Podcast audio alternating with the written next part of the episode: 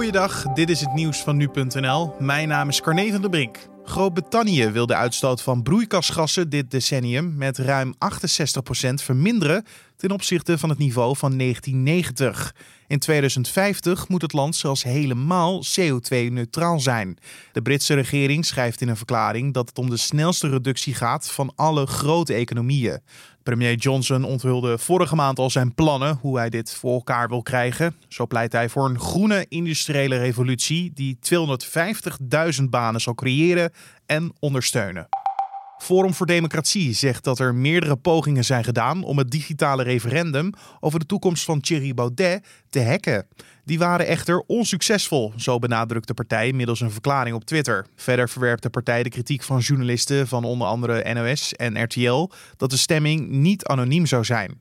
Leden van FVD mogen sinds donderdagavond stemmen over de vraag of zij Baudet nog als partijleider willen. De uitslag van het digitale referendum is volgens de partij bindend. Aankomend president Joe Biden heeft topviroloog Anthony Fauci gevraagd en te blijven adviseren over de aanpak van het coronavirus als hij is geïnaugureerd. Biden zei dit tijdens een interview met CNN. Fauci is momenteel een van de belangrijkste adviseurs van president Trump in de bestrijding van het virus. Echter ligt hij geregeld met het Witte Huis overhoop over de strategie die het moet varen.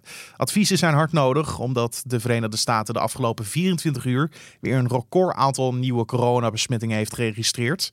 In het interview zei Biden verder het dragen van mondkapjes te willen verplichten voor de eerste 100 dagen van zijn termijn. On the first day I'm inaugurated to say I'm going to ask the public for 100 days to mask. Just 100 days, not forever, 100 days. And I think we'll see a significant reduction if we occur that, if that, that occurs with vaccinations and masking to drive down the numbers considerably.